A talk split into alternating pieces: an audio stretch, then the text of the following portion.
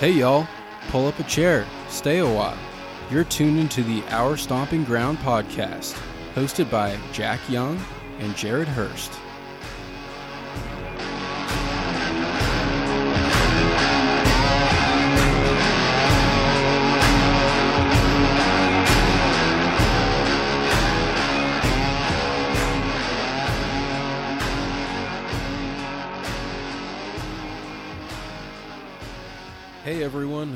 Welcome to our stomping ground. Um, you've tuned in, and uh, Jared and I are on the line together this afternoon, and um, we're excited to bring you a new podcast. But first, before we get into that, um, Jared, give us a week recap.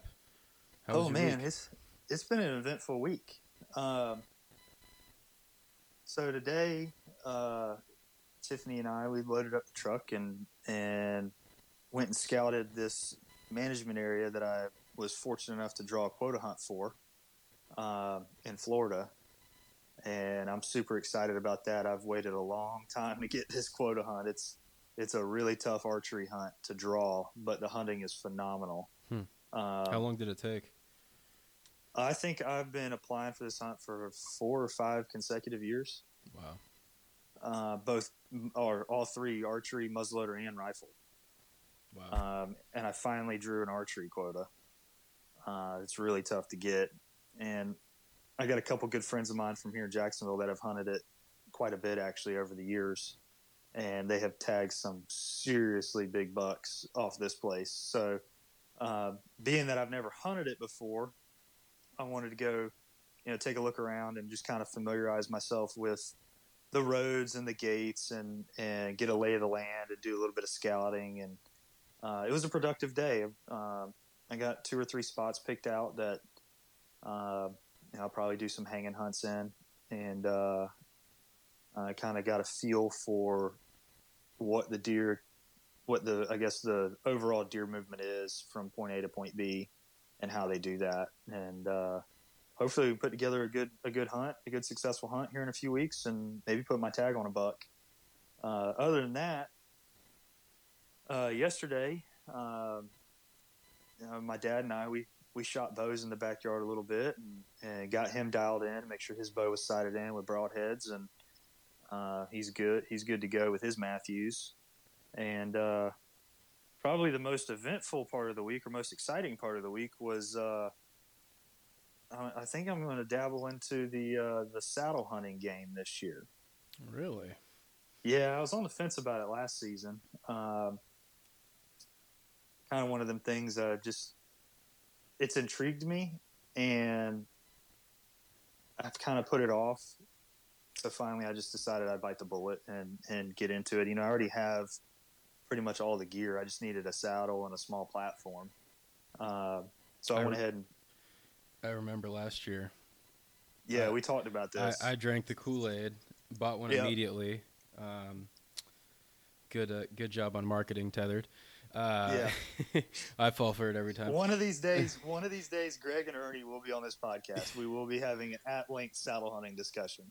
So, I'm sure. if this makes Greg and Ernie, if this makes it to you, please call me or send us an email. We want to interview you on our podcast. Absolutely, and he's in Georgia too. So Yeah, yeah. Greg's in Georgia and Savannah, so uh, he's right up the road from me. yeah, yeah. So that's that's exciting. Yeah, Uh, so let I'm, me know I'm how excited. it goes. I went, I went with the Tethrd uh, Phantom saddle and uh, the Predator platform. Uh, I'm using. I've had Lone Wolf sticks for a number of years, so I'm just going to use my Lone Wolf sticks. I've been happy with those. No need to get crazy there. Um, and I did splurge. I bought the Ropeman Ascenders for Hmm. both my lineman's rope and my tether, tree tether. Those are key. Uh, yeah, but I already had the actual. I already had lineman's ropes, so I didn't have to buy the ropes. I just bought the ascenders. I'll get rid of the Prusik knots and and put those on there, and um, be good to go. nice. So I'm excited to give that a try and see how that system works. Yeah, we'll have to get together when you come up here to the club, and I'll have to try mine out too. I I'm embarrassed to say that I've had it for a full year and I still haven't hunted in it. I've uh, played around with it, but I haven't hunted in it. Um, I have the uh, Mantis saddle with the Predator platform, and I have the um, Wild Edge steps. Um, Yeah. which I also do have the you know Lone Wolf sticks as well, so I'll have to try both of them out. But um, I think I need to stop procrastinating on that and. Uh, I tell you what I did saddle. last year. Uh, last year, my mobile setup uh, was a Millennium M7 lock on, which I love that little stand, by the way. That is Mhm. a phenomenal stand. Uh, super comfortable. It's a small platform, but that's okay. Uh, it's light. The factory backpack straps are actually fairly comfortable. I did end up upgrading them because I wore them out, hmm. but from the factory, the straps were actually fairly comfortable. It's got the mounting block, comes with a ratchet strap. I got rid of the ratchet strap and went with a buckle strap on it and, and got some carabiners for, for that to make it a little bit lighter. But on the sticks, those lone wolf sticks, what I was getting at is I saw a video on YouTube, these guys taking the buckle straps off of their lone wolf sticks mhm. and they're they're using eight millimeter rope on their Versa buttons. oh yeah, and they're- that. Yeah, and I guarantee you, I probably dropped uh, with four sticks. I probably lost almost two pounds of overall weight Hmm. from just having to just getting rid of those buckle straps off the sticks. Hmm. I don't know. I don't know exactly what they weigh, but I would say it's probably two pounds altogether. Yeah. Um, I was very happy with that. Super quiet. Um you can throw them things around the tree and not have to worry about dinging the metal or anything like that. Um, the other aggravating part with those lone wolf sticks is the straps were were actually rather short. So if you were trying to get into a big big pine tree, the Mhm. straps were just barely long enough to get around it. Uh, so I, when I did the rope mod, I I added probably 18 inches or so to the overall length, so I can get in some big pine trees. Nice. Yeah, I don't think I don't think the uh, Midwest Lone Wolf Company thought about the uh, the South with that design. I, I've I've run into that as well. Yeah. um, I use uh, for my running gun. I'll do um, the Assault uh, Lone Wolf hang on with the sticks, of course, and then um, I mainly my go-to is their climber, the uh, low-profile climber without the back. Yep. Um, I think it's the Assault, the Assault uh, climber. I love that thing. I've hunted, you know, m- many different states, and uh, that thing is, has never failed me. Of course, it limits your trees as opposed to using using the lock on. So, Yeah. um, but yeah. But uh, tell me about your week. What what all did you do this week? I had a pretty eventful week. Oh, uh, I've learned. I learned a couple lessons. Um, the main lesson I learned this week is keep up with your tags, people. Um, I almost had a mini heart attack yesterday morning. Um, as you know, my I have a uh, elk hunt coming up in Oregon, um, archery rut hunt um, next month, and uh, I was getting to thinking because last last year I went in August, this year I'm going in September, and I was like, oh my gosh, when do you have to, when do I have to buy my tags? And I'm like, oh my gosh, am I too late?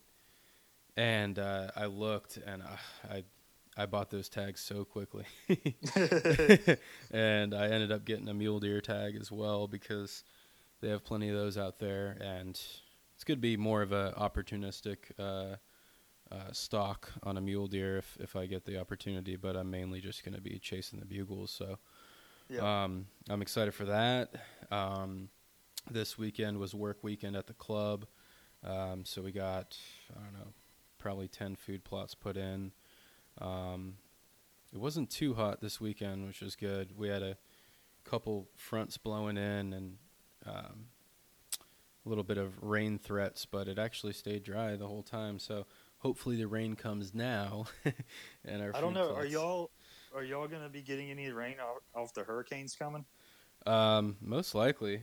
I, I haven't even checked, to be honest. Um, I just checked just a few minutes ago and, and looked at our deer lease, and we're quite a bit of you know we're a little bit south of you there, Mhm. and the ban- our bands of one of those hurricanes has been pounding our deer lease all day. So my food plot should be looking real good. Wow. they've gotten plenty of rain this week. So I'm hoping, uh, I'm hoping when I go back up there, it's all nice and green and lush and all a little bit over my ankles in height. So that's what I'm hoping for. Nice, nice.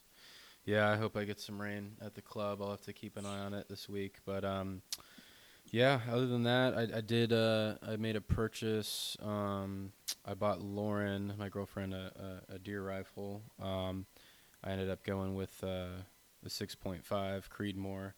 Um, as far as caliber, I know Scott's gonna kill me if he hears this.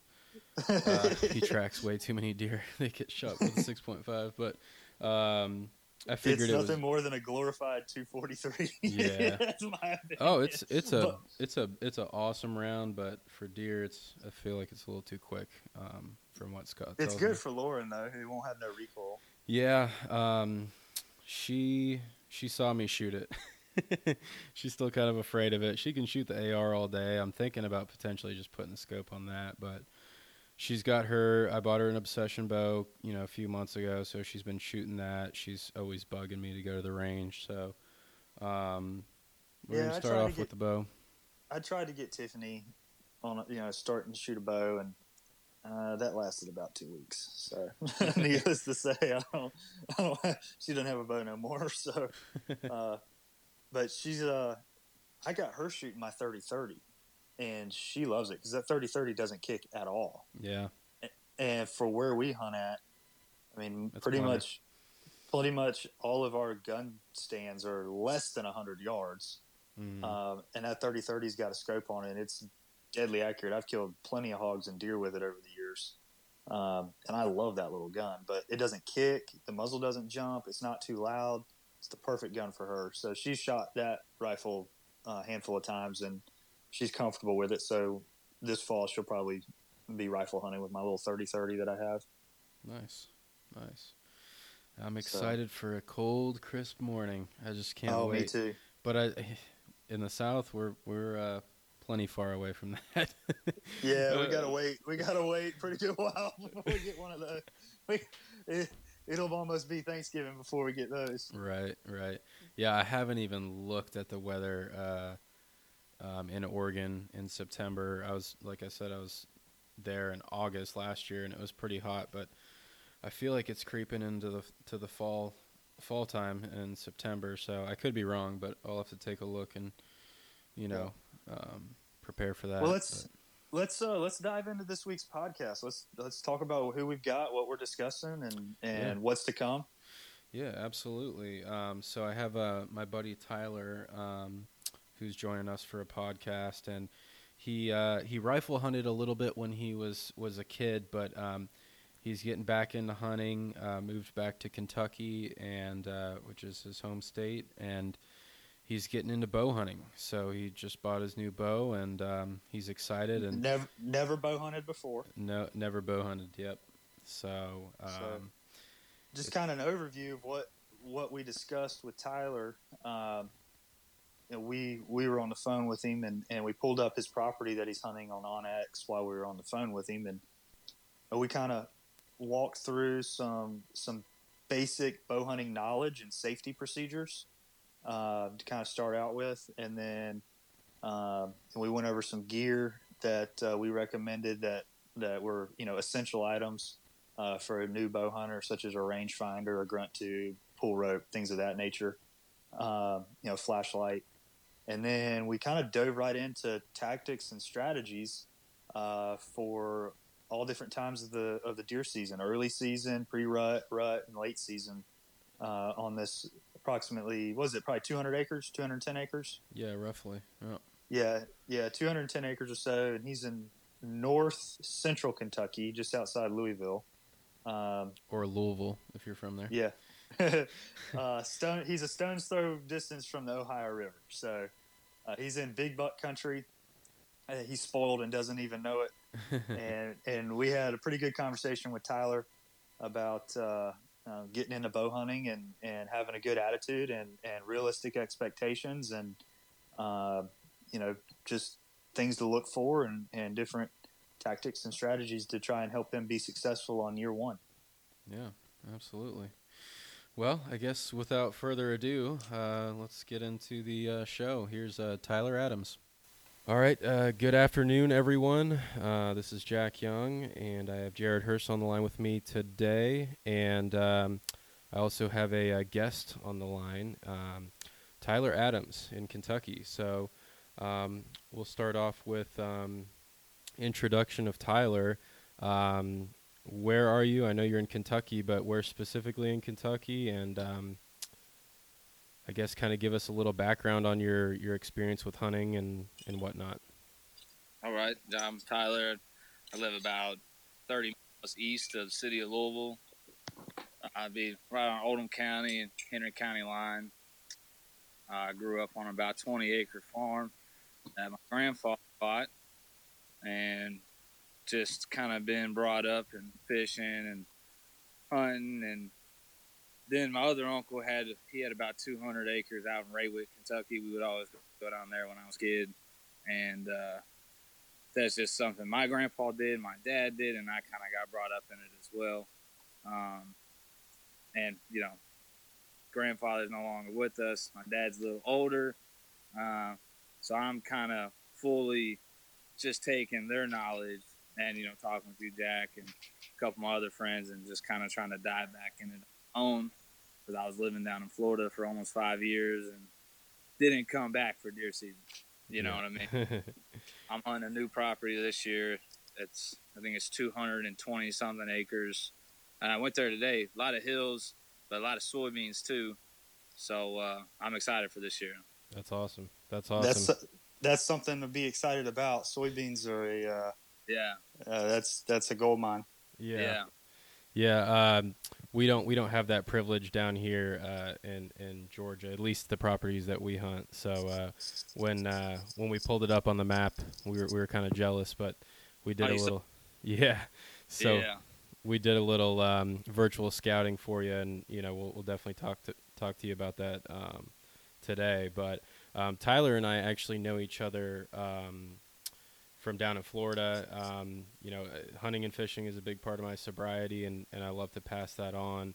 And um, you know, I I can kind of relate to the whole, um, you know, carrying on the tradition. You know, my grandfather and father are both hunters as well, and and Jared is Jared can probably relate to that. Um, and you know, gaining knowledge from from the previous generations, and sometimes it's sometimes the knowledge. Uh, sometimes you want to ignore some of those things, right, Jared?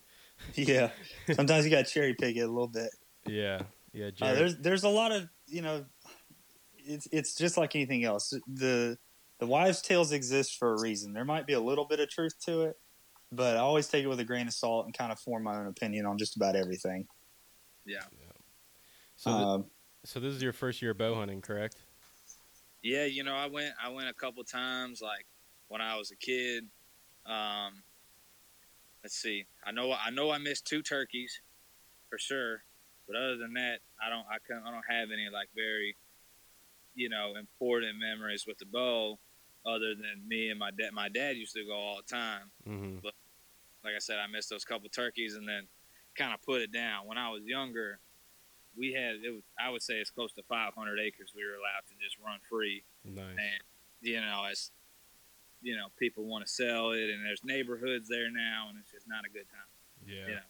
So I'm kind of moving along down the road, and uh, the place I was talking about earlier, a lot of I don't want to say a lot, but it's a little crowded during gun season. You know. You. So with moving back from Florida, I said, "That's it. I'm getting to Mathews. it's going down. I'm getting serious. You know." So uh, Tyler, let me ask you this: Did uh, when when you were younger, did you have any success uh, rifle hunting with your dad? Oh yeah. yeah, yeah. So you've killed some deer. Oh yeah, yeah. Okay. All right. Um, so you know we can bow hunting. I can my, you know a similar situation. I grew up deer hunting with my dad uh, every weekend, pretty much during deer season, and uh, predominantly as a kid, no, not predominantly. It was 100% of the time as a kid we were rifle hunting. And when I was real young, we had a we had a lease in South Carolina, and you know South Carolina deer season starts on August 15th, and so there was no such thing as bow hunting. Everything we did was rifles. Uh, and as a teenager, I just fell in love with archery, and we didn't have the lease in South Carolina anymore. Um, and I looked at bow hunting as an opportunity to get in the woods, you know, six, eight weeks before rifle season starts in Florida. A rifle season in Florida starts in early November. Archery season's right in the middle of September. So, you know, you're getting six, seven weeks head start. Right. Um, and it was just an easy way for me to extend my deer season. Um, that being said, I had hunted my whole life, but had never bow hunted, and it was an entirely different animal. Um, I basically had to relearn, uh, relearn everything I thought I knew as a teenager, and kind of start piecing together the puzzle of bow hunting because it is. It's there's a lot more detail. There's a lot of things that go into it that you don't think about when you have a rifle in your hands. Um, you know, and learning how to, and being even an average bow hunter will make you an exceptional gun hunter. Mhm. Um, that's one thing I've learned over the years is, you know, I've killed at this point quite a few deer with a bow and some nice bucks as well.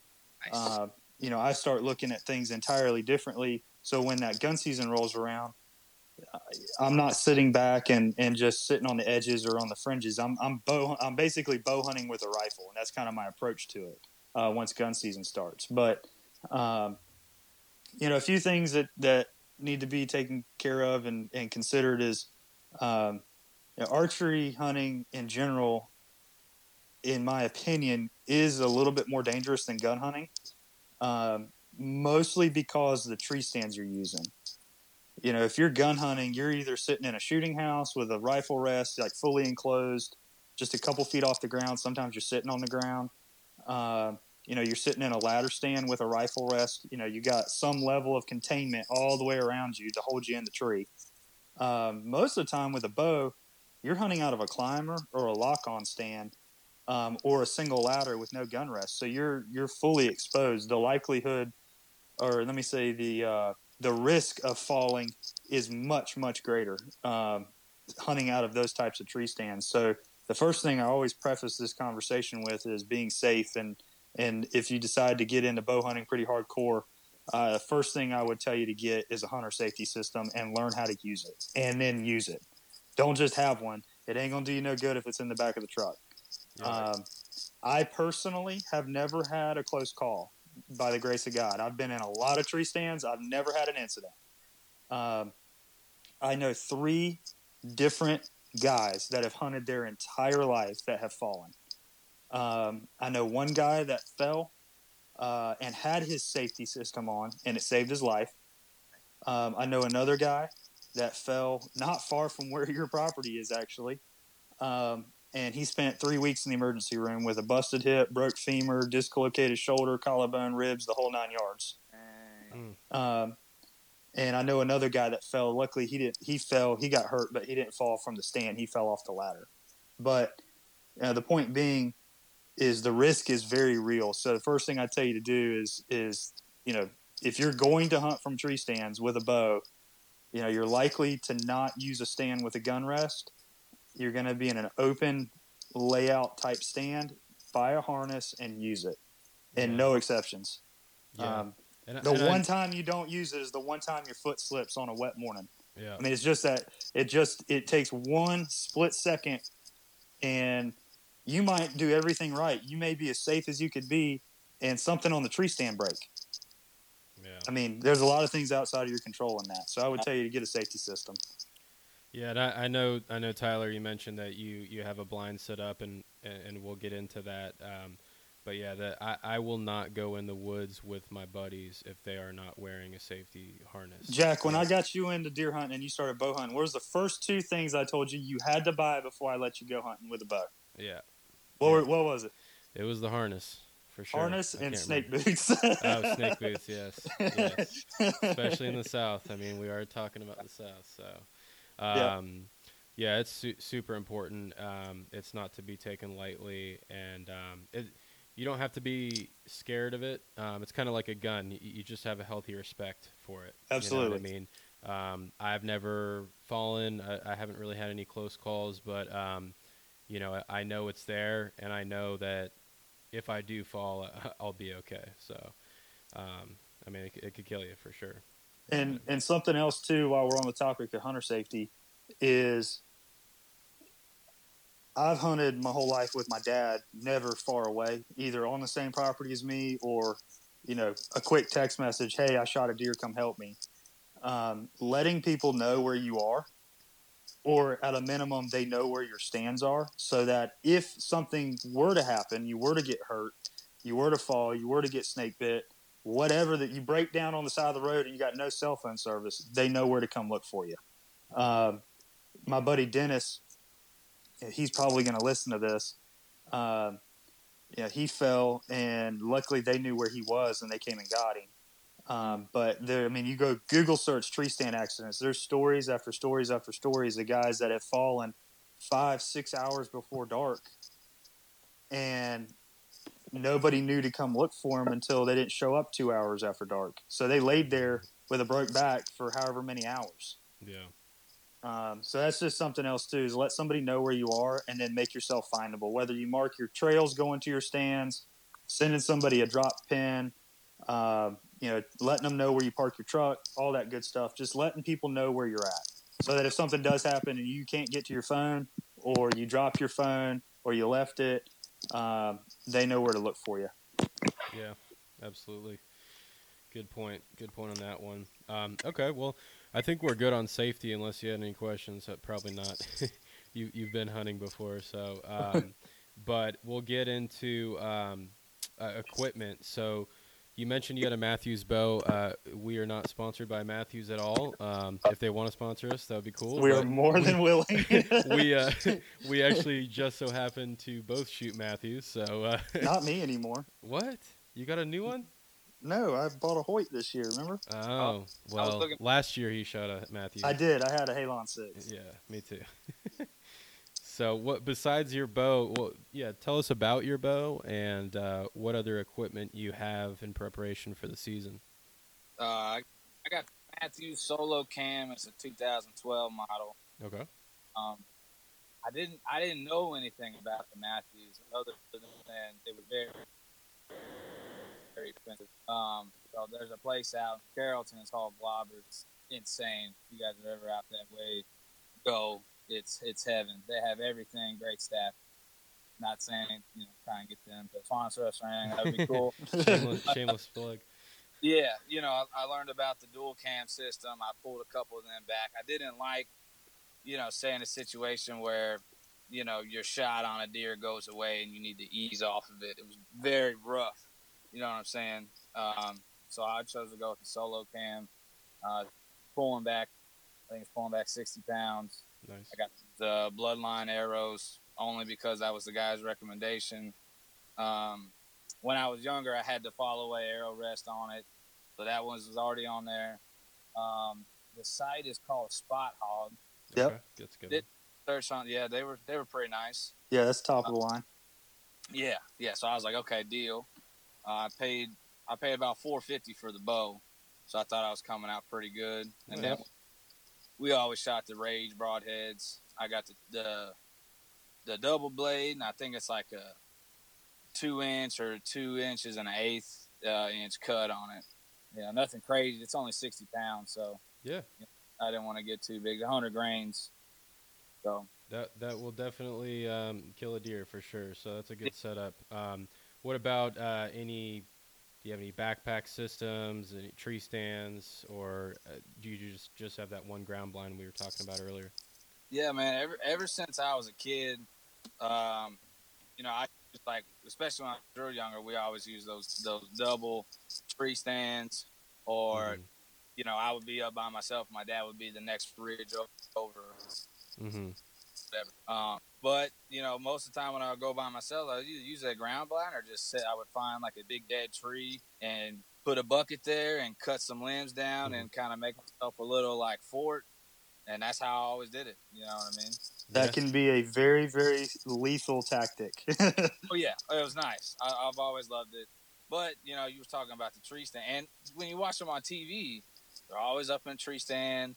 You know, and, There's a lot of advantages to it, Mhm. Tyler, and you know it's it's like tools in a toolbox. yeah, whatever the job requires is the tools you're going to use. There's jobs that you need a uh, ground blind is the best tool for the job, so you're best to sit out of a ground blind. Um, being that I was looking at onX you have a lot of topography on this property, a lot of hills. Yeah, a lot of- Uh, you got some beautiful draws. Um, you got a pretty saddle. You know what that equates to in a bow hunter's world is swirling winds. And so the best way to combat swirling winds is height. The higher you can get off the ground in a scenario where you have a lot of topography where the wind's going to swirl, the more constant that wind is going to be. Um, so, you know, like on these soybean fields and in that creek bottom that I'm looking at that runs through the middle of the property, a ground blind is probably the best tool for that job um, because it's flat and you're on the edge of a field. You can brush it in real good. You've got a great field of view. Um, that that would be the best tool for the job in, in that setting. However, if you get back in these hardwoods off those fields, say during the rut, and you want to hunt on this saddle, which would be a great rut location, getting up off the ground 12, 14, 15 feet is going to be the best tool for that job. One, it allows you visibility, you can see farther. Um, and two, with the swirling wind, you can get up off the ground and get your scent up off the ground so you're not likely to get busted before you even have a chance. I've been a climber. Ooh. I can't couldn't hear you. You might be, your hand might be over the mic. Okay, Oh, I can hear you now. It's my dad's old one. Um, What kind of climber? shoot, I couldn't tell you. Probably a summit. I've killed a pile of deer out of climbers, so don't knock them. They definitely Yeah. are deadly. Yeah. Yeah. He's, he, you know, when I ask him questions about it, because I think he's a little jealous because he's got like problems in his now. He don't want to. He works a lot, so he's not really going out too much anymore. Um, he'll shoot one off the back porch with his 20 gauge slug, you know, during deer season. That's about it. Mhm. Okay. Uh, but he's like, yeah, you know, don't mess with that. Uh, you know, that climber. It's a pain in the ass. But you know, I just, I just haven't ever messed with it. yeah. Well, I'm I'll- looking at your property, and you've got a lot of everything on here, which is awesome. The more the more diversity you have, the better off you are, man. You've got a power line running through here. You've got a pond, a creek bottom, soybean fields, hardwood hills with draws and saddles and lots of topography. I mean, I've never set foot on this place, but I can tell you right now, you, there's no reason why I don't see why you shouldn't be able to get a buck within bow range on this place. Um, I would tell you, you know, I don't know what kind of preseason scouting you've done, but you know, early season, opening weekend of archery, I would be on the soybean fields with a ground blind. Uh, you know, I would be looking at this this power line that crosses the creek. That might be a good spot.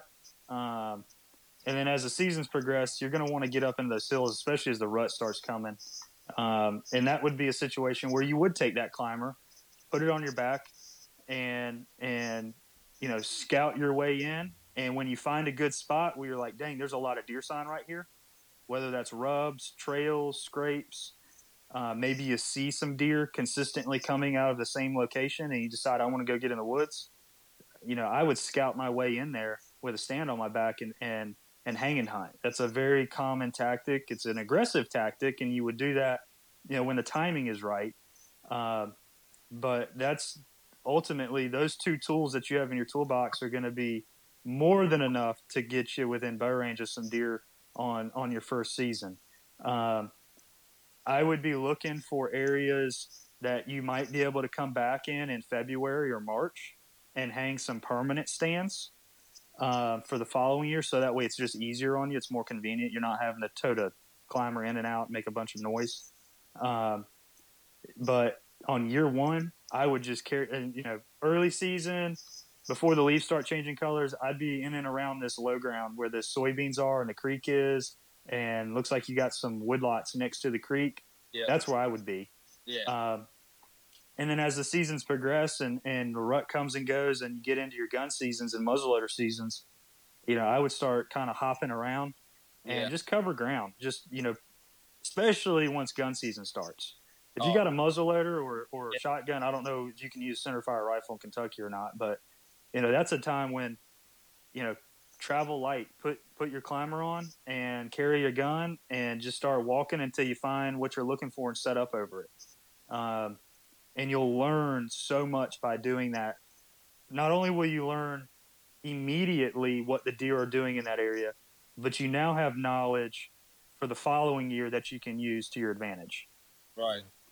So Yeah. my thing I wanted to like been on my mind I want to talk to you guys about is like you guys have been saying, I got I got a good feeling about uh, this property. You know, my girlfriend's dad's property. I've been with her for eight years, so I've seen the deer that he's killed, and you know he's he's kind of like how I was. He don't just shoot anything. He's a nice mature deer, and uh, they're they're very large. You know, bow season in Kentucky, man, it's it's long. You know, it's season. Plus, you got your, but you only get one buck a year. hmm So how how would you, you know, judge? Okay, it's still early in the season. I shouldn't shoot this one. You know, I might see him later. You know, I'll let Jack answer that because he's a newer hunter, uh, and then I'll and then I'll chime in on what I would do. Yeah, so um, my goals have changed, and I guess that's something that we can talk about. Is um, your tactics can change with your goals. So I guess we could. What What is your goal first? my goal is to shoot a, a nice, you know, beautiful, big, biggest deer in my life. Okay, so there's there's expectations, you know, especially you know in the in the first first year of bow hunting uh, that you want to consider. Um, when I first started bow hunting, I just wanted to get numbers because I wanted to get good at being able to kill a deer with a bow. Um, and and Jared and I were actually talking about this the other day. Is you know uh, the first deer I shot at with my bow, I missed. The second one, I shot. I I had connection. Uh, it was a gut shot. The third one, um, I had connection as well. And then three, four, five were all misses.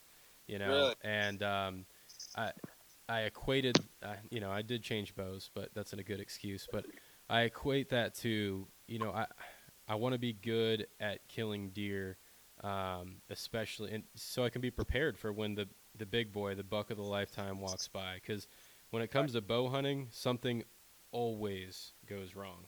So it's just minimizing those little tiny things that go wrong, um, basically to make it happen. So, um, So what about gonna- what about your your first experiences, Jared? So I'm going to lay on you two very well documented national statistics. The first statistic is the average. It takes the average bow hunter three years to shoot his first deer with a bow. That's the national statistic.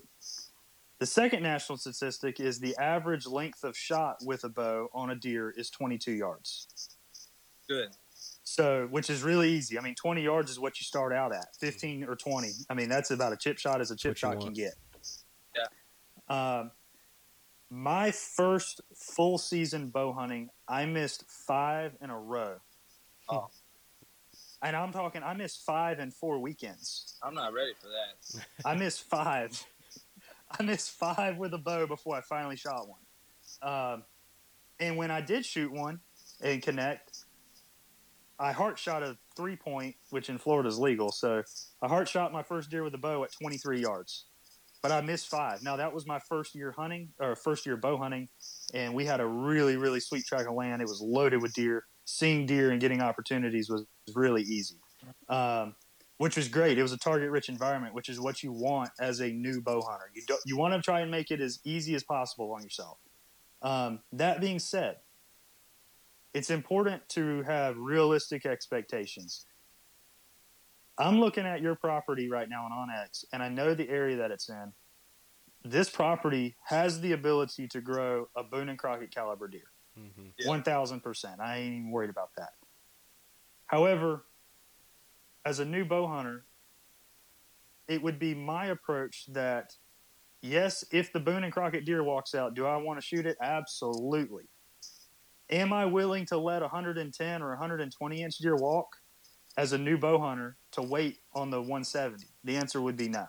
Not in a million years. Not on my first, second, third, fourth, fifth year bow hunting. Not until I had shot a lot of deer, and and I'm there now. It's taken. It's my 15th year bow hunting this coming season, and I've shot quite a few deer at this point in my life with a bow, and I've got a couple of them on the wall. Um, but that being said, there's no way I would, as a new bow hunter, would I have ever passed, you know, a nice, respectable eight, you know, eight, nine, ten point, seven point. And I'm not saying go out there and shoot the first four point that walks up under the stand, unless that's what you want. Um, and we're not, you know, I think Jack and I's official stance on this is whatever's legal is and whatever's ethical. We're not ever going to buck shame somebody, but um, I would tell you, I don't know that I would hold out on a monster monster my first few seasons. I would say get some reps. You know, get a few deer under your belt. Shoot a doe. Yeah, oh That was going to be my question. How many doe Absolutely. how I think in tags y'all Kentucky, your license comes with one buck and one doe, doesn't it? No, I can get four. Okay. Oh wow. Yeah, absolutely, dude. Your first couple weeks of deer season, I would be shooting every slick head that came into bow range. Yeah. Um, Kind of brought up with the Bucks is like when I would go out to my other uncle farm. If his his rule was that the antlers aren't past the ears, you're not shooting. You know what I mean? And that's kind of how I've always been. My dad, Yep.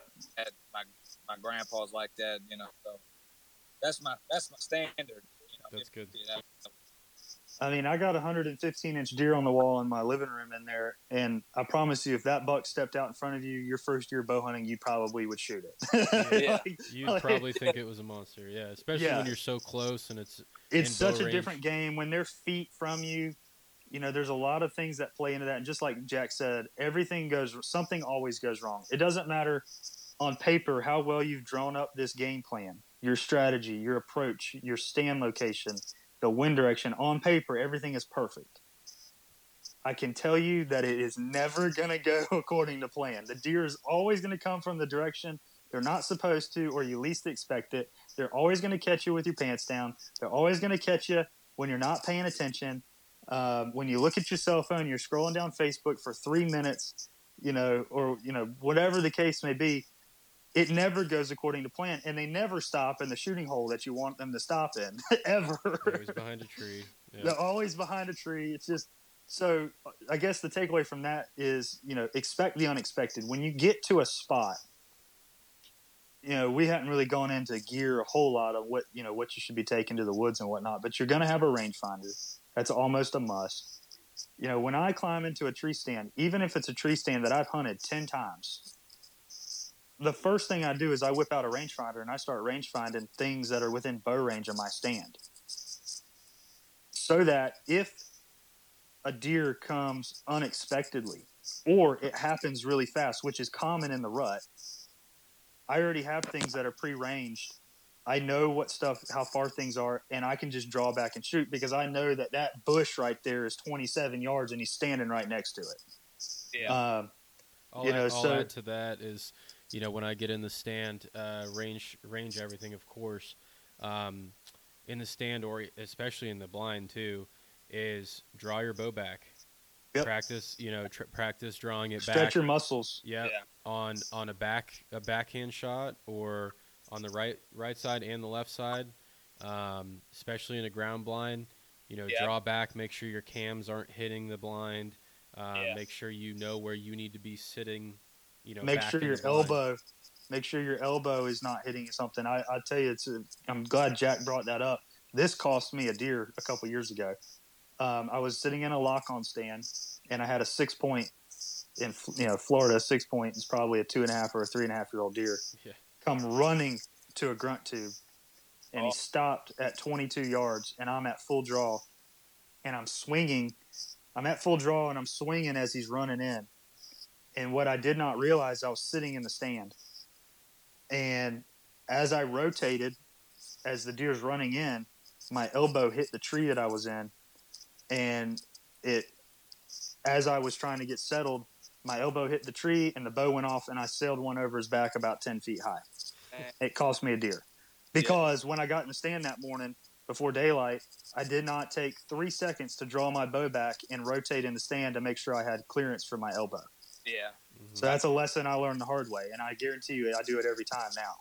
my dad's been on me. Uh, let's see, I bought it.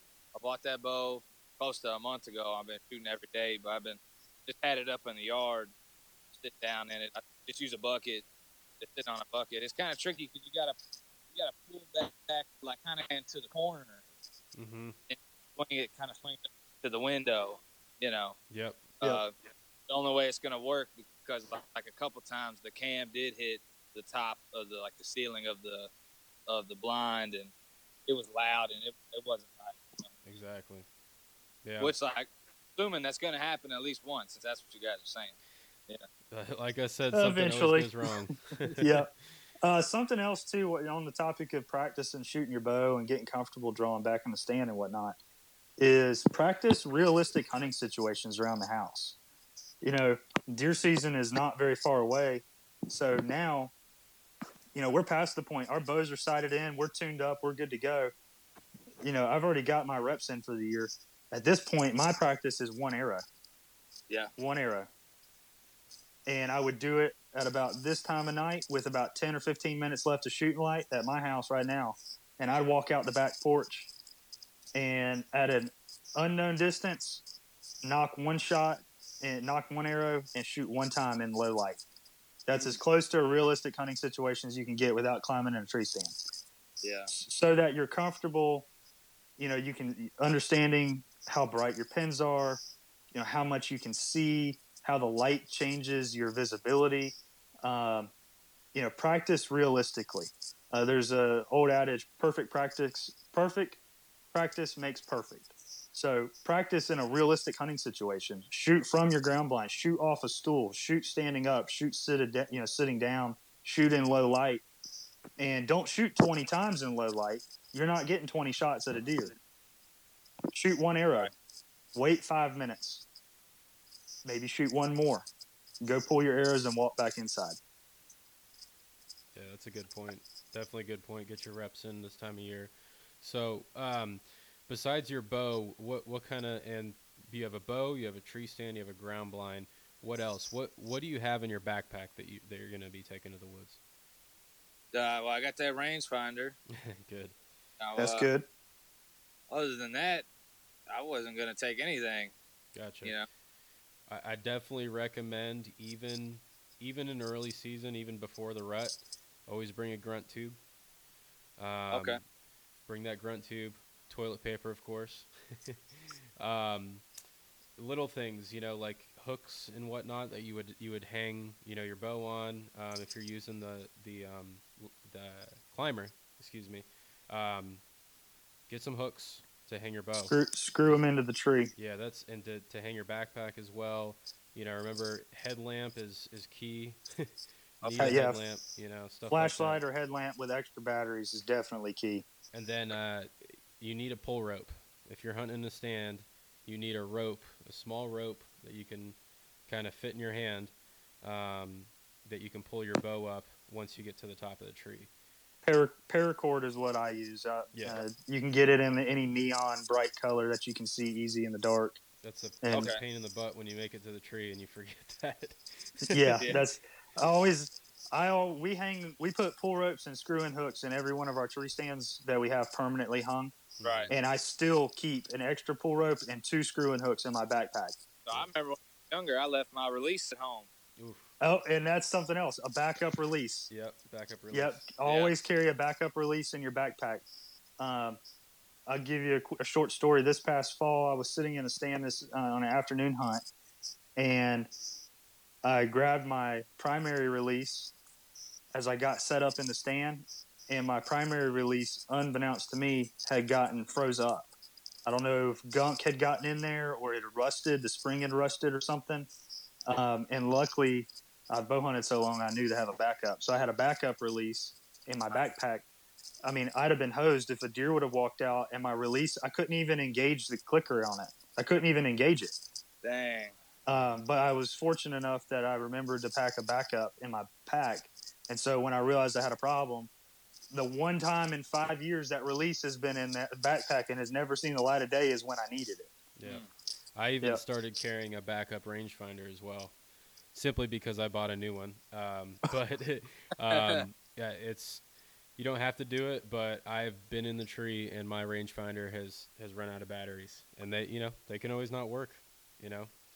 Yeah. So um, extras of extras of everything you have is is helpful. Yeah. Um, any, any Flashlights, releases, toilet paper.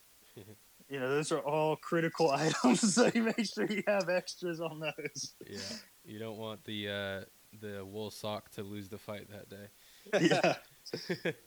um, any questions about gear before we kind of move on? Did you, did you have any questions?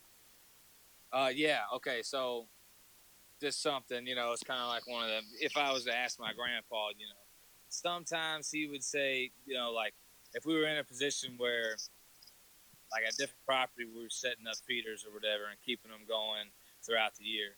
You know, sometimes, you know, my dad would say, "Oh yeah, got to have the feeders. We got to put in the work." Mhm. And then my grandpa might say, "Nah, you know, no, uh, you don't want any footprint. You know, no noise, no calls, no nothing." Well, I Yeah. like that. Some, so you know, I was that's why I wasn't even going to bring a grunt call. You know, That's- because maybe So low footprint. I don't know. I will. I'll kind of inter- I'll kind of interject on this because I, I deal with the same same issue regularly. We talked about it on the last podcast episode actually. Um, I would definitely tell you bring a grunt tube and bring rattling antlers when the rut gets closer. Um, that would be first and foremost. Um, as far as hunting over corn, um, I have killed exactly zero of my bucks in that in my trophy room over a corn pile Wow. and I have put corn and not because I wanted to, because my dad usually wants to. We Right. put corn. We run corn feeders on our deer lease. Pretty much every lease we've ever had has always had corn on it. Um, and exactly zero bucks on my wall have come from anywhere within sight of a corn pile. Dang. Um, Yep. So How about that? it definitely, if you're trying to shoot does, absolutely, dude. Pour the yellow acorns to them. They are coming. Um, or little bucks, spikes. You know, if you got a if you got a kid, uh, you know, or your girlfriend, maybe she hasn't killed a deer. Excellent, excellent tactic to get a young person or a brand new hunter, you know, their first deer. Hunt 'em- put them over a corn pile because the deer are coming. Right. However, if you're trying to target a shooter buck, you know, anything over two and a half years old or older, they're not coming in the daylight. They will come at night at between 10 and 2 o'clock in the morning. You'll get a bajillion pictures of them things on the corn piles in the dark, but they're not coming during the daylight. And in fact, um, what solidified me on this topic is last summer, QDMA released a lengthy article on uh, a peer reviewed collar data study on the use of feeders uh, and deer habits around those feeders. And they found it was like done on 1,200 acres, hunted, a hunted 12, 1,200 acres, that is. They had virtually no daylight activity of deer three and a half years old or older on feeders that were being hunted. Right. Definitely They're just not hunting, coming. Definitely during hunting season, you might get the occasional, um, you know, early or before season, um, which is something we'll get into in a second. But um, Yeah. that it's every And there's going to be a lot of guys that disagree with my opinion on this. yeah, um, and probably Jack's as well. But because there have been a lot of deer killed over corn piles, and there have been a lot of bucks killed over corn piles. Trust me, I know. I've seen them. Yeah, From my personal experience, I have never killed one that I would consider a wall quality buck over a corn pile. Right. and, and that's that's partly the the type of habitat we're hunting. Um, I know Jared and I can agree that we hunt highly pressured areas. There's a lot of hunters where we are, and the deer just know. They know um, during hunting season if there's a corn pile, um, if it's a mature buck, to not go there during daylight because that's that's just a death sentence. Um, now, you know, some pieces of property, maybe in Georgia, you know, that has very little hunting pressure. You know, someone owns two, three, five hundred, a thousand acres, and they don't shoot any tiny deer ever, and they wait for a five or six year old. That deer might, that mature buck might come to that corn pile uh, during daylight in that scenario, but not on not on your average hunting club, you know. And I this year my strategy I I haven't even put out corn. I haven't put out any bait. And on half of my cameras that I've set up at this point, um, I have mature bucks on camera without even having a corn pile or bait. So it's possible to find them. It's possible to um, pattern them without having that corn, and it's so tempting. And, and my strategy this year is I'm not putting it out unless you know I want my girlfriend to shoot a deer, or I want my buddy that hasn't shot a deer uh, to shoot one, uh, just shoot a doe. But I'm not putting it out. There's plenty of corn on my property, and none of it was paid for by me. You know, or, you know, I will say this. I'll add. You know, we did. So I have. I think we have three trough feeders on my lease in Georgia, and they were bone dry all summer. I did not put any corn in them whatsoever. Two weeks ago, I put corn in them for the sole purpose of just getting an inventory. I wanted to see what bucks were on the property, what was moving through. I wanted to see, you know, what what we had, what was in the neighborhood. Um, so yes, it does serve a purpose in the summertime, late summer, like right now, uh, late August, mid August. Um, I know Kentucky season Yeah. starts really early, but um putting one bag of corn on the ground in front of a feeder isn't necessarily going to kill your opportunity at a mature buck down the road. Um, as long as you understand that you're not going to hunt over that, you're simply that you're only putting you know half a bag of corn right in front of your feeder just to stop deer there, so you can get a few pictures of them. You can see what you got Right. because that corn will be gone in a few days. Um, you know that's that's a really common tactic in states where you can't even hunt over corn. They let you bait in the summertime, and that's it. And their guys will put a half a bag of corn right in front of their, their trail cameras just to get pictures, so they can see what they got. Um, and we're not saying not to do that. We're simply just saying that statistically speaking, and from experience, hunting over corn piles is usually not a overall successful strategy for for your goal. for Right. your goal. For Yeah. your goal. For a Yes. mature buck. Yeah, yeah, yeah. I didn't know soybeans anyway. Maybe they would think something's up. You know. Plus, plus, you have 200 acres of pristine whitetail habitat. I'm looking. There's at least 30 acres of soybeans. There's plenty of Yeah. food. Yeah. One I- corn pile or corn feeder, you're never, ever, ever going to draw those deer away from those soybeans. Not They're every coming. one. Yeah. Yeah. Did you have a question? Uh, yeah, I just with the grunt calls and everything, you know, I uh, I never really used them, or you know, my dad never really used them, so that'll be that'll be new for me. Yeah, and and that for me, uh, in my experience, the grunt tube's always good to have, even it, no matter what time of season, because they do grunt. They grunt more uh, during the rut, in my experience. Um, but if you need to stop a deer or have them, you know, consider coming your way, personally, um, throughout the years of hunting, um, the only time I would blind grunt is every once in a blue moon when I'm bored during the rut. but but any other time of the year, the only reason why I would grunt is if I see the deer. And I'm not going to do it every time. By it, probably not even 10% of the time other other than during the rut. Um, but it, I have it for a purpose. And and you'll you'll It's learn kind of like your it's it's your hail mary. It's your hail mary play. Exactly. Right. Yeah. Yeah. And you'll you'll learn when just watching deer and watching mature mature deer specifically, you'll learn how they move. They're a totally different animal than than the rest of their deer family. You could you can see a deer moving through the woods and never see its rack and know that it's a buck. Yeah. uh, especially big one. Um, I will say this: I have, I do like to grunt a lot and aggressively. However, I use that strategically to my advantage. I do blind grunt. I won't blind grunt early in the year.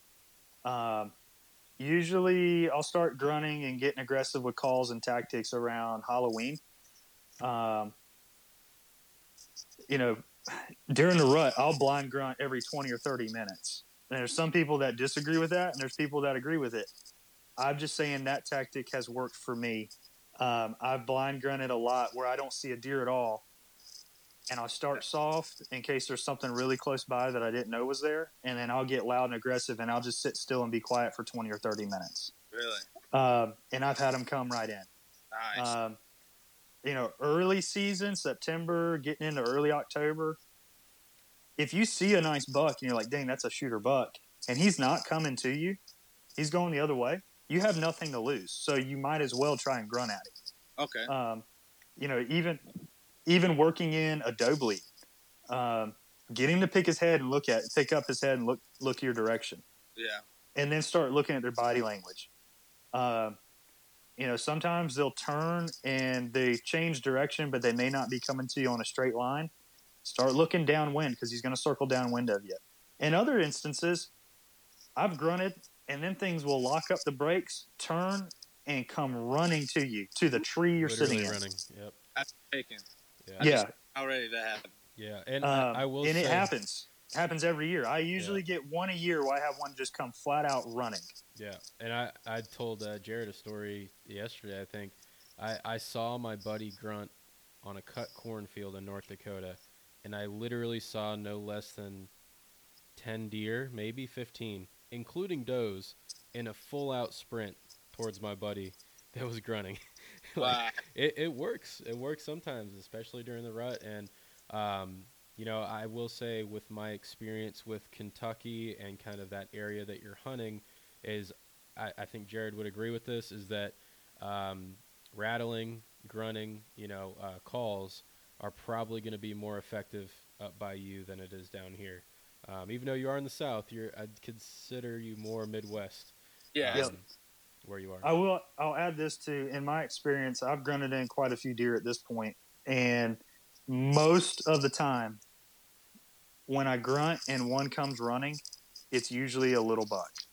I don't know why that is. Um, if I grunt and I stop and I can hear one running through the woods, full out sprint coming right to me, nine times out of ten, it's a spike, a four point or a six point. Uh, the instances where I have grunted in, blind grunted or otherwise, a shooter buck, it's all they've always come in 15 or 20 minutes later, and it's always on the downwind side. They they hear you and they are responding. They're coming to check you out, but they are so methodical and so particular about how they go about doing that. It takes them longer. They're not just going to come running in willy nilly. They want to circle downwind. They want to smell that other deer that they heard before they come up there and check it out. And the other thing too is to consider is what's the visibility like from the deer's perspective.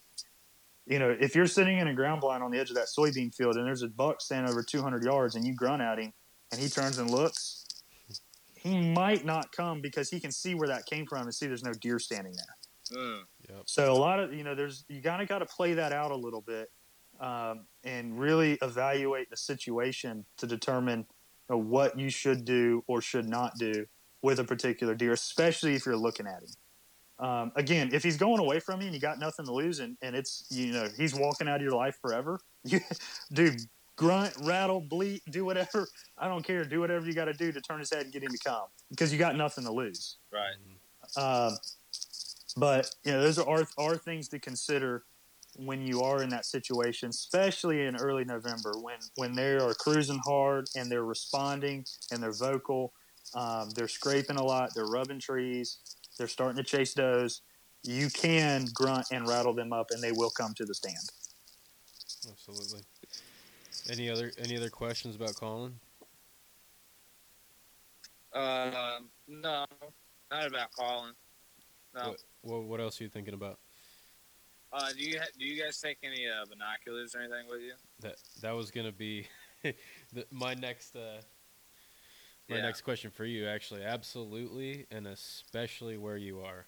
Um, I've started to take them in the woods everywhere, and down in the south. If I mean you you lived in Florida, but you didn't live in North Florida or or Georgia, but you can't see more than 20 yards the most of the time, so binoculars are almost useless. But I've started to take them, and if you take your time and just kind of scan everywhere, even if it's heavily wooded, you'd be surprised what you can see. But because you're you have a field, you have a soybean field, I would be And every and night hardwoods. and hardwoods. Yep. I would be every night, especially early season, um, and we'll talk a little bit about um, deer behavior. Um, but early season, their behavior is they're on their their summer feeding patterns. Especially because your season starts so early, is they're going to be out in that soybean field hour, two hours before dark feeding, and probably most likely if you have um, maybe a corner, a pocket of that soybean field that kind of dips down into woods, that's where most of them are going to be, kind of secluded in the in the corner of that field, and that's where I'd be there every. How far are you from your property? It's like 25 minutes, so it's not far. Yeah, Yeah. I'd be there every afternoon until season, seeing where they enter that field, where they exit, and I'd put, I'd get my climber first day of bow season, as long as the wind's right, and set up right where that buck's entering that field. Um, uh, that that would be my strategy for sure. What what do you Yeah. think, Jared? Yeah, I would agree. So the key to that though is is being far away. So if you have good binoculars, uh, getting a vantage point. I'm looking at this property and there's a road that runs along the north side of the soybean field. Yeah, that's where I was going to park. Was Yeah. right over there. So two things to consider: one, they can't see you, and two, they cannot smell you. So making sure you have a south wind, uh, or an east or a west wind, depending on how you're, depending on how you're situated, wherever your vantage point's going to be at. Um, these these soybean fields are broken up into two fields. Yes. So, you know, I would almost say pick one evening and sit on one field and see what comes into it. You know, get there an hour and a half before dark and, you know, drop the tailgate, sit on toolbox, do whatever, just kind of goof off, but be quiet and make sure they can't see you, make sure they cannot smell you, and sit there with binoculars and just watch. Um, and then the next evening, go to the other field and see what's coming into it Okay. um, and pay very, very close attention to the d- wind direction and where they're coming from on that wind direction. So if the wind is out of the south, then on a southerly wind, see where they enter the field at and write that down. Okay. If the wind is out of the east, see where they come into the wind, you know, come into the field at with an easterly wind and write that down. Same thing for the west, same thing for the north. Whatever the wind direction is and they and they're and how they're coming to that soybean field, you need to write that down because your first 7 days of your archery season, if you have any of those wind directions, you the odds are stacked in your favor. They're going to repeat that same pattern early, early, early in the season, and you can take advantage of it. Yeah. Uh, and that that's a that's a really good point. Um, and kind of back to goals is I know your goal is a nice mature buck as big as it can be, right? Um, Oh, yeah. If you if you want to shoot, if you want to fill your four doe tags, um, I would highly recommend it to get those reps, get those practices. But I would not personally, I would not do that in the first couple weeks of season um, because you don't want to blow up that area where that buck is coming into the field uh, where Yeah. you've been scouting. So personally, I kind of agree with that. I don't know. I would say the first week, like, so opening weekend, definitely probably wouldn't shoot a doe, especially if you lay eyes on a big one coming into that field. All right. So if you if you go out there tomorrow afternoon and you see a monster step into that soybean field, and you go, I would shoot that deer right now. Uh, Write that information down and go in there and hunting the first weekend. all right. And I probably wouldn't shoot a doe. I probably would hold off. All right. Second weekend, same thing. Figure out, you know, where where you think they're coming from, where you need to be at on the field edge, and set up a climber or a ground blind accordingly. And I probably wouldn't shoot a doe the first two weekends of the season. Now after that, you're getting into middle of September, so that summertime pattern is now over. Um, your window of opportunity on that soybean field with a summertime bed to feed pattern is very short. That's Oh. why, and it's but it's extremely exploitable because it's so predictable. Gotcha. probably the after that window- exploitable. Yeah, after that window rets. is passed, after that window is passed, the does are still going to come. However, those bucks have now moved into their fall ranges. They're hardhorn. They've shed their velvet. They're going to lay farther back. They're going to be in uh, thicker cover. They're starting to rub. They're starting to scrape a little bit. They're kind of figuring out their pecking order. What were you saying? I said I found a lot of that deep cover today. Good. That's good. That's really yeah. good. Um, and that's probably when I would start trying to shoot a doe. Okay. or two or three. I mean, if you shoot one and you stay in the stand and they keep coming, I mean, nock another arrow. You got the tags to do it. So Yeah, so we, we kind of covered early season. Um, Jared, do you want to go into kind of uh, mid season and maybe even pre rut? Yeah, so um, as as things start to begin to go from summer, which is what we're in right now, early September, I'd still considered summer, and we shift into mid to late September. There's definitely, you know, a transition there where it's no longer summer; it's now early fall, and the deer know that, so they're going to start. Bucks will start scraping. They're going to start rubbing. Uh, they have shifted to their most like you know most likely their fall bedding areas. That habitat type that they're using is now changed. Their food, food sources have now changed. You got acorns falling. Um, in most instances, I would think that those soybeans are being probably harvested by October first. Yeah. Uh, so that food source is now gone. Um, everything in their world just changed in a matter of two and a half to three weeks and you've got to sh- you got to change with that. You can't stay stagnant because they are no longer doing what they were just doing two or three weeks ago. Um, at that point, you know, I would be starting to peck around into these woods. Um, I I would come over here and look at this power line first. Um, on the western side of the property, there's a pond right here. I see.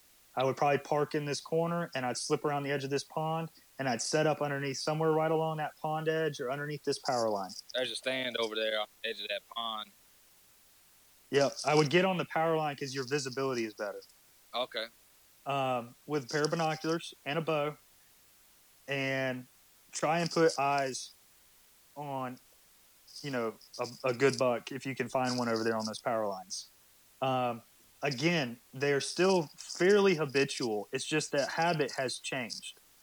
So if you were to come over here, say October 1st or, you know, September 25th or later, and you find one up underneath these power lines and you see him one evening, well, make a move on him the next day or the next time you have those same conditions because he's likely to do the same thing again and you can get within bow range of him. Um, you know, if, if nothing's over there on that uh, power line, uh, I'd walk this creek bank you got this creek bank looks fairly low in this picture that I'm looking at.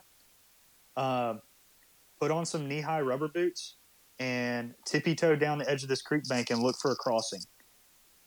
Those deer will still come to the soybean fields. There's going to be grain spilled on the ground from the harvesting process. There will be uh, new vegetation that grows up. Um, however, they're likely not to get there. They're not going to get there before dark. They're going to get there after dark. So if you can find a crossing on this creek bottom where they're they're using it every day and it's just wore out, set up on that creek bottom crossing and catching them coming to that field 20 minutes before dark.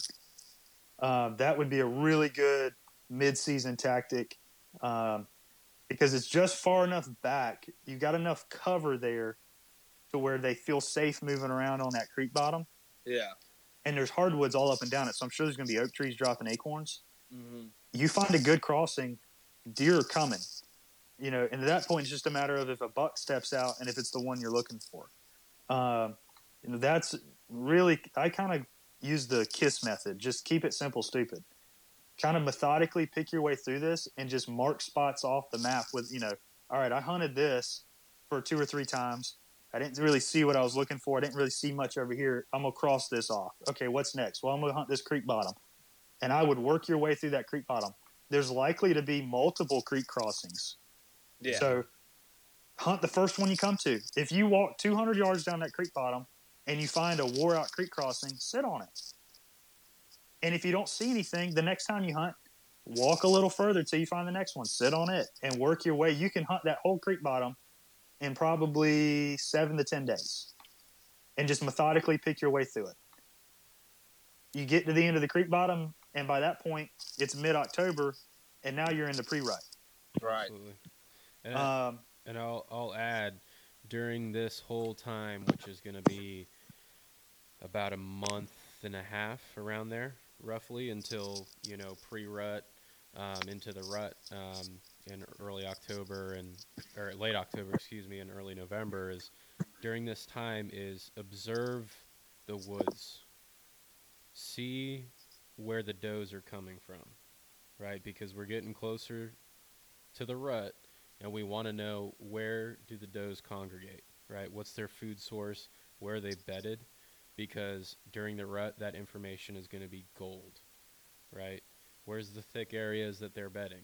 Um, because you can best be sure that buck that you've been after is going to be cruising the downwind side of that bedding area, looking looking for a hot doe. So, um, so as we get, yeah, that's absolutely true. When you're definitely going to want to be looking for those doe bedding areas for rut for rutting activity. Um, so I can pretty much go ahead and tell you, based off of looking at this, in the month of October, most of your does are going to be bedded on. Uh, there's actually three locations that I see that will likely have a lot of deer bedded on it. The little sliver of y'all's property that's on the north side of the road. Man, that's crazy. you check because the guy was the guy who owns it was like, "You don't want to go over there. There's no deer over there." okay. Yeah, that's uh, that's what that should have been your first. often. That should have been the first thing that popped in your head. Somebody tells you not to go there. There's usually a good reason.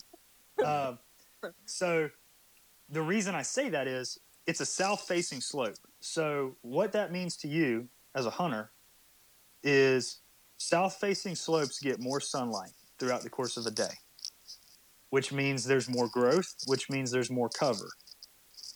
It also means to a deer that they have more security.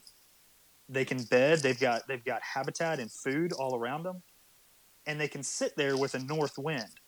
And so, if the wind is blowing north out of the north towards the south, they can sit on this ridge on this on this hillside with the wind at their back, looking down at that road. They can smell everything behind them and see everything coming up from the road. Ooh. So that that would be a really good spot.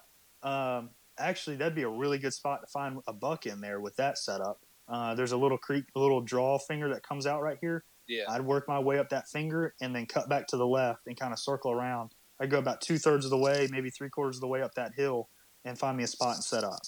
Um, that would be a really good location to find doe bedding and a really great rut location because deer are inherently lazy.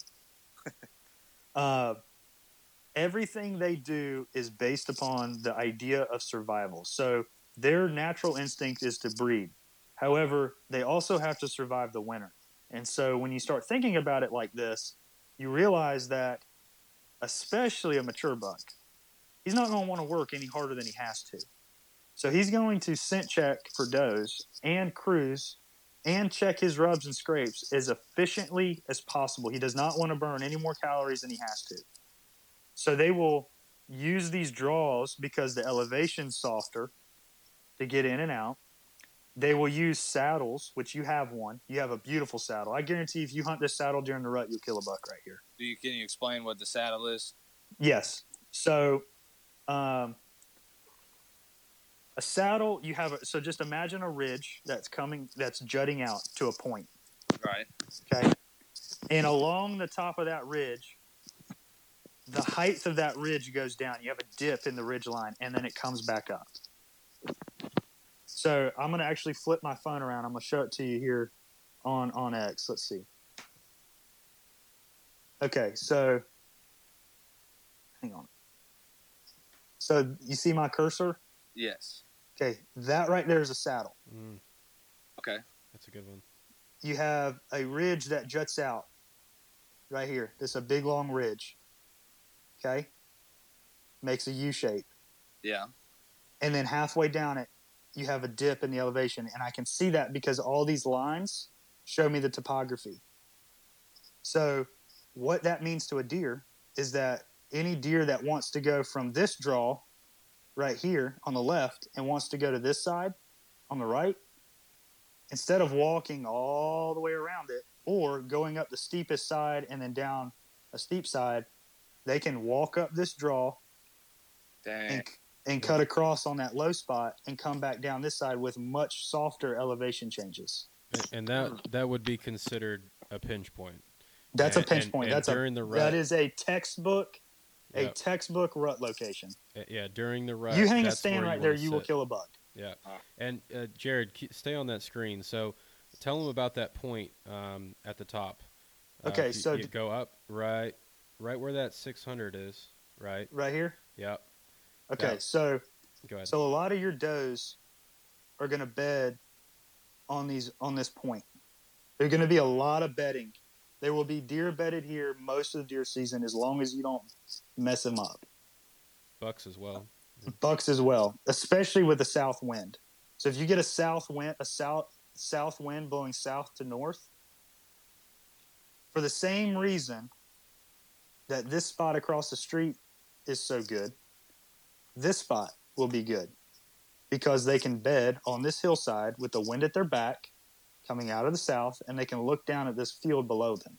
And and they can escape either way. You know, if They can- if, if danger comes from above, below, from either side, they can They have- jet they over can to go the any way they the need to. Yeah. Yep.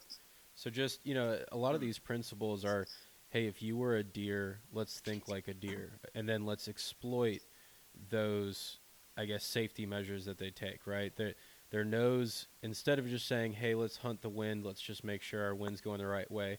Well, where would a deer bed because of that wind, and how can I exploit that tactic that they are using to my advantage? Um, that my my hunting my hunting took a a drastic um, drastic leap when I when I started to think like that. Yep. So I'll add, you see this draw right here? This big funnel, this or drain that comes off the side of this ridge? Yeah. Okay. Think of those as deer highways. So you see a big draw comes in right here. Yeah. You, you got another little one right here, and it splits left and it splits right. I don't know. Can you see that? Yes. Comes up, splits left, splits right. You got another one right here. Comes up, and then across the street, you have a small one on that little sliver right there. Deer will use those because it's flat.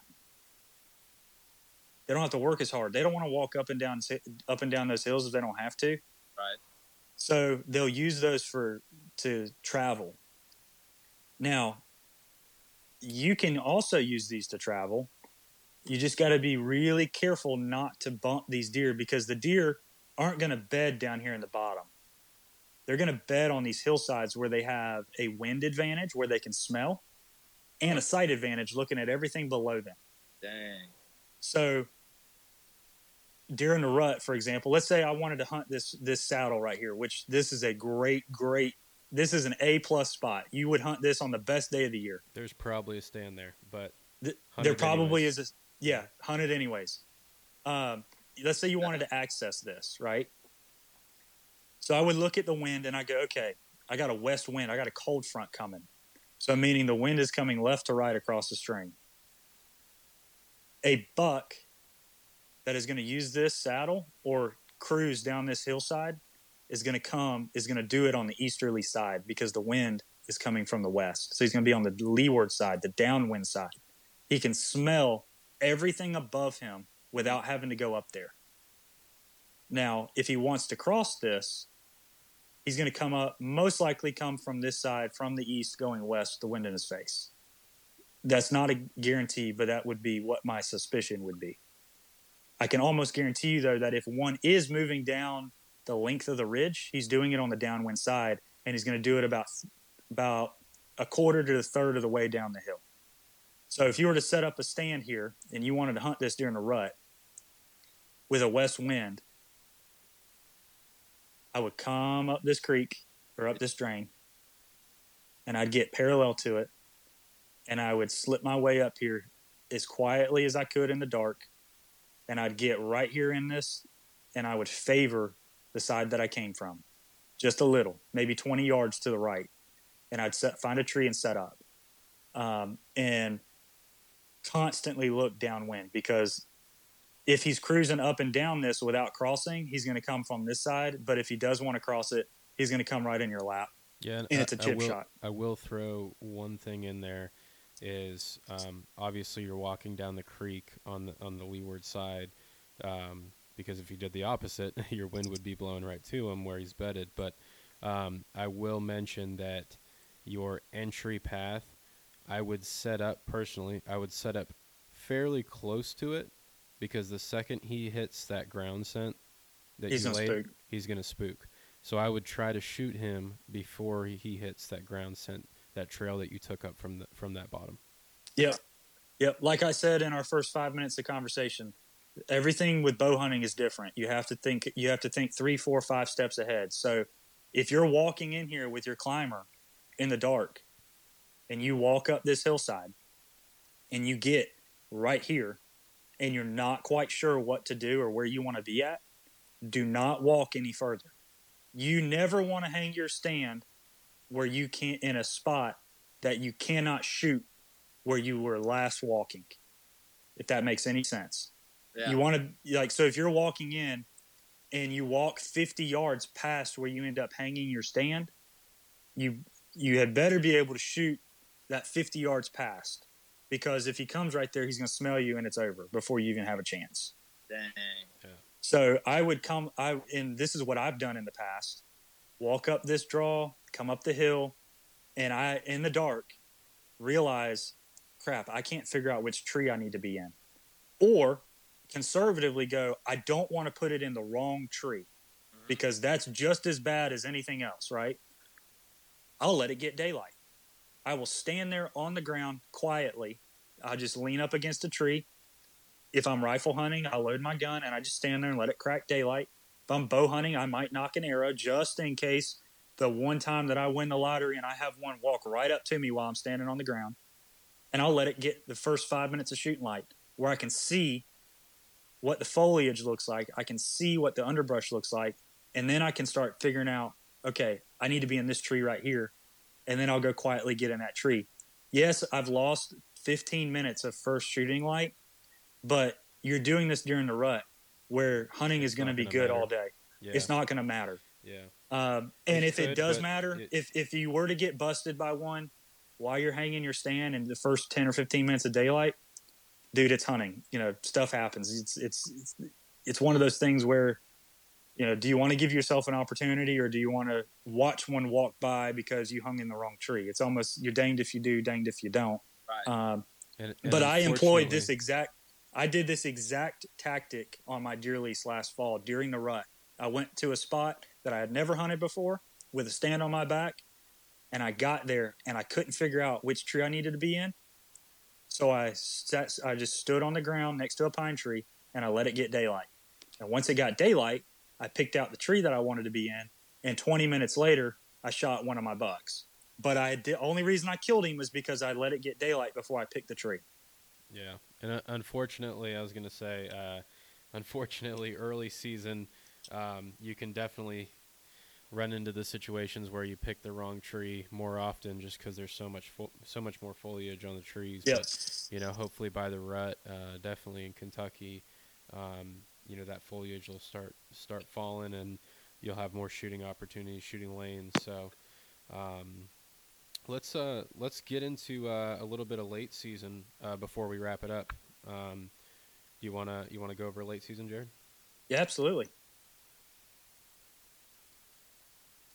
So, Tyler, let me ask you this before we get into late season hunting strategies. What uh, I've never late season hunted in Kentucky. I have bow hunted in Kentucky.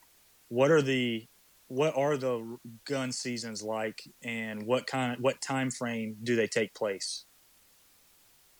Uh, I believe the youth the youth season starts the first weekend of November. Um, and then you get the muzzleloader season. I think at the end of October. I think that one's a full week. Um, and I and I couldn't I couldn't tell you exactly. Like I said, I've, I've been in Florida for about five years. I could, Yeah. I'd have to look it up. But I want to say, uh, You know- I think it's been a few years since I've been to Kentucky, but I think there's a muzzleloader season in December or a general gun season in December. yeah, Um, so we're just for for the purpose of this, we'll just say that that you're gun hunting and it's after Thanksgiving. Is, okay, that, is that fair, Jack? You go with that? Yeah. Okay. All right. That's so we're gonna, gonna- say you're gun gonna- hunting either either with a sou- rifle. in the south. That's what you're gonna run into for the most part. Yeah. So we'll just say you're hunting with a uh, a muzzleloader, centerfire rifle, or a slug shotgun. So some type of firearm. All right. Um, Post rut, the deer will almost shift back to the same habitual habits that they had in the summertime. Oh, okay. It'll be bed to feed, bed to feed, bed to feed. Um, now the question is, where are they feeding? By late season, all of those soybeans have been picked, and whatever grain was left in the field is gone. It's been eaten. Um, so you're going to be looking for um, if you have red oak trees. Red oak trees typically drop after white oak trees, so I would look for red species of red oaks that have late acorns. That's a very good late season tactic. Um, I would be looking for uh, late rutting activity, those doe beds, those doe bedding areas that we discussed earlier. Any does that didn't get bred during the primary rut in November will come back into estrus in middle of December, exactly 28 days later.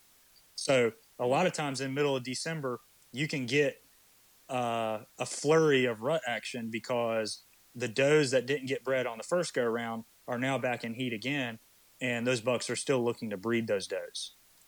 Um, so that's something to definitely keep an eye out. If you see uh, rutting behavior, that's typically what's going on in December. Um, another another thing to look for is uh, any scrape lines that you happen to find, or any scrapes at all that you happen to find throughout the season. Start monitoring them at Thanksgiving. During the rut, the scrapes aren't necessarily important because the, they're running crazy anyway. So, you know, yes, you can kill them checking rub lines and scrape lines during the rut, 100%. There's no doubt about it. However, it's no longer a primary focus at that point. Late season, it now becomes primary focus again because those bucks are now actively seeking any remaining does looking to be bred. So if you find a scrape that has been freshened up in the last day or two or three, uh, that would indicate that a buck is in the area and he's checking that scrape again and he's definitely making rounds through there looking for any does that are need you know that are still in estrus so looking for scrape lines that have been refreshened up and they've opened back up again is definitely a great late season tactic 100% now this is kentucky so i'm sure you get some snowfall up there Yeah. um, one thing i have never done is hunt in the snow so i can't really provide any information on how to hunt in the snow simply because I've never done it. Yeah, Um, yeah, I, I have. I could speak to that for sure. Um, definitely North Dakota, uh, a little bit in Ohio, um, but yeah, if you have if you have any snow on the ground, it's just a road map. Uh, it's a historical road map of where those deer have been traveling. So um, you can definitely use that to your advantage um, when trying to set up on, on a trail. Um, if you're looking for a fresh trail, a fresh pi pinch point, that's where you're going to want to be for sure. Cool. Yeah, absolutely. Uh, that makes perfect sense. I mean, I do know that obviously the snow, every you can see everything that's super fresh. Um, so if there's fresh snow on the ground, I don't know how much, but if there's fresh snow, maybe two inches, four inches, six inches, and you can see where the deer trails are, then obviously there's no there's no guesswork there. I mean, it's there's the deer trail set. You know, figure out where they're coming from, and you know, set up on it, um, and and catch them in transit going from point A to point B. Yeah, and they're they're going to be hitting those food sources heavily. So if you can find that food source, I would definitely be pretty close to that. Um, they've burned a lot of calories during the rut, just running like crazy, uh, whether it's a doe or a buck, and um, you know they're trying to pack on those those pounds and um, you know get get some more calories before the, the harsh winter. So Yeah, especially at high absolutely. So they're feeding a lot. Um, I noticed. So I'm going to kind of expand and kind of zoom out of your property here.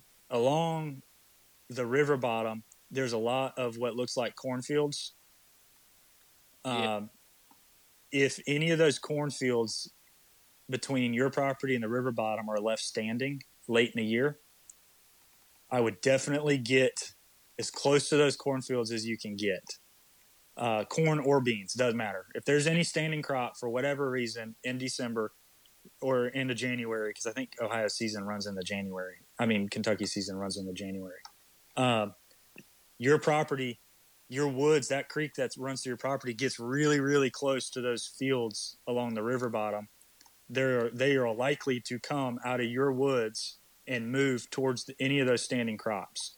So uh, if you were to see that, that those crops were left standing for whatever reason, I would definitely take advantage of that. Figure out where they're at on your property, where they're crossing this road to get to those standing crops, because they're going to go to them. Yeah, especially uh, if we have a really wet winter. There's probably most likely going to be a few standing cornfields um, still. Yeah, so I don't really see any other corn kind of close to you. Everything seems to be between you and the river. Yeah. Uh, I would just keep an eye on that. That's something you know. Maybe you hunt one afternoon right after around you know around Thanksgiving, and get out there thirty minutes early so that you have the opportunity to drive down this road and see if any of those crops are left standing in late November. Because if they're standing in late November, odds are they're going to be standing in December and January. Yeah, absolutely. Well, I, I know we've gone uh, we've gone a little bit over. I want to cover any questions that you had before we we hop off. Um, I guess I know we covered a lot. yeah. Um, and I've been taking some notes for you too. Um, I'll shoot them over to you, and um, we'll probably send you a screenshot of, of onX with some pins. But um, you know what uh, what questions do you have for us uh, so far? Uh, I'm I'm curious about the onX. Uh, I know our buddy Sean was telling. Yeah, absolutely. Yep. I turned Sean onto it, and I'll he's he. Uh, I I taught Sean how to had a turkey hunt down in South Florida, um, but he uses it a lot for fishing as well, which is which is awesome. When when Jared was talking about the wind and everything, I was like, man, this sounds like fishing. You know, swinging your bait under the bridge and everything. Absolutely, snook fishermen over there. Yeah, mm-hmm. um, yeah a- absolutely. Uh, wind direction, um, you know, barometric pressure, you know, everything. Um, just like fish, except uh, no tides. No tides in Kentucky, right? No. um, a little too far away from the Gulf of Mexico for that. I, I, would definitely invest in onX. Um, they run promotions all the time. Um, but I think I, the hunting public has a promotion. You can get a discount. Yeah, yeah, they're great. You should definitely watch and listen to them as well. Um, yeah. You can, t- if you can be successful in public land, you can definitely be successful on on uh, that piece of property. So I would listen to them. But um, onX is a great tool. I use it from, you know, all over the country, whether it's deer hunting, duck hunting, elk hunting, whatever, um, as well as fishing. And um, you know, it it could save your life too. you can save maps and uh, you can find your way out of places. And that was one thing that I wanted to mention is, uh, you know, being in that area, uh, I'm almost positive there's quite a few public uh, quite a few public areas, public land in your area, and yeah. um, we'll try to help you find those as well. But it's always a good good um, good idea to have some backup areas on public land, whether you've kind of felt like you've kind of burn out some stands or some areas on your private property and you want to give it a break or hey you show up and those those other two guys that are hunting that property are kind of hogging it and you're like I, I don't think i'm gonna have an opportunity it's always good to have backup plans, and onX is, is invaluable, especially on public land. Okay. What do you think, Jared? Absolutely. I'm just I I kicked on on my laptop the uh, public land feature on onX, and a little bit to the east southeast of his uh, property, um, along the Kentucky River, dude. There is thousands and thousands of acres of management area. Yeah. Um, I mean, I the only experience I have hunting in Kentucky has been on public land, and it was it was five stars. So, yeah. uh, um, I mean, I would definitely do not turn your nose up to public land because there is some fine public land within. I would say probably, I would say thirty to forty minutes of your lease driving. Yeah. That's, Um, that's awesome. And yeah, I, I'll- would I'll definitely also keep those in your back pockets. Yeah. Okay. I'll, I'll also mention you were worried about having one buck tag. Uh, Yeah. You're basically in the Midwest, so you have Indiana, you have Missouri, you have Illinois.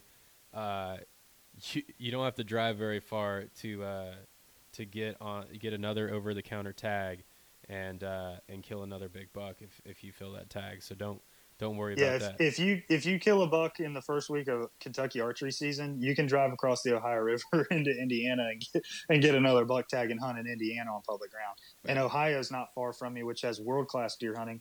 And Yes, Illinois is probably four or five Yeah. hours. Yeah, and Indiana does too. Yeah. Yeah. yeah. You got three of the best states in the country within a couple hours you. drive of you. Yeah. Yeah. So I mean, if Very you kill a really nice buck in Kentucky on your first, you know, first two or three weeks of deer season, and want to keep hunting, man, you know, fill a doe tag and then hop across the river, dude. There's, I'm sure there's plenty of public land in Indiana that you can take advantage of. Absolutely. Right. Uh, matter of fact, there is. I'm looking at it. It's within 30 minutes of it. Wow. Um, Yeah. Did you have any other questions? I'm all set. I'm fired up. Thank you guys Yeah, man. talking. I, I, I appreciate you hopping on, on the phone with us, and we're we're ecstatic for you. Actually, we're we're super excited for you. Um, one because you're a new hunter, but two because of the area you're hunting is just is dynamite, and I'd love to be up there with you. So, um, I I'd like to do maybe a follow up call sometime, uh, maybe after season, and see how, how your season went and what you learned. And, Okay. and maybe that'll help some other listeners out as well. So, um, other than that, do you have any, any anything to say, Jared? Nope. Um, I just say stick with it and don't get discouraged if uh, if things don't go your way. It's it's hunting and not killing. And uh, at the end of the day, you're there for the experience, and, and you're going to learn a lot this first year. So if, if you go all season long and you don't fill a buck tag, uh, don't you know don't hang your head. You've done something that many can't do or won't do or aren't able to do. Uh, yeah, it's it's not easy. It's very hard um, you are fortunate because you're in some of the best deer country in in, in the southeast or Midwest.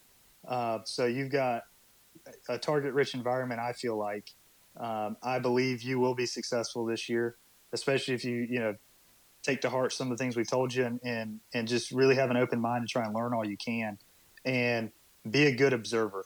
The best deer hunters that I know that are far better deer hunters than me, they are th- they are a better observer than they are a hunter. Um, so just pay attention. Don't don't discount anything that you see. If you see something out of place, if you see um, you know, uh, something that you feel like you can exploit or something just doesn't look right, you know, ask always ask the question why, and and then go explore, go hunt it, go see what happens. I mean, you're you're there to learn. You're you're going to learn a lot this first year, and I feel like you probably will get a good opportunity simply because you have, you know, a lot of great habitat around you. Um, but even if it doesn't come together, stick with it. Don't be discouraged. Next year you'll be uh, twice as experienced as you are now, and more apt to kill one next year. Absolutely. Cool. All right, Tyler. Well, I know you got to go. You got to get up early for work, so we appreciate your time, and uh, you have a good evening. All right. All right. Thanks. You guys too. All right. Thanks, buddy. man. Good Bye. luck. Take care. Thanks for tuning in to the Our Stomping Ground podcast. Be sure to follow us on Instagram at Our Stomping Ground or on Facebook, YouTube. Check out our website, OurStompingGround.com. Make sure to like, subscribe, and follow. Thanks, and stay tuned for the next episode.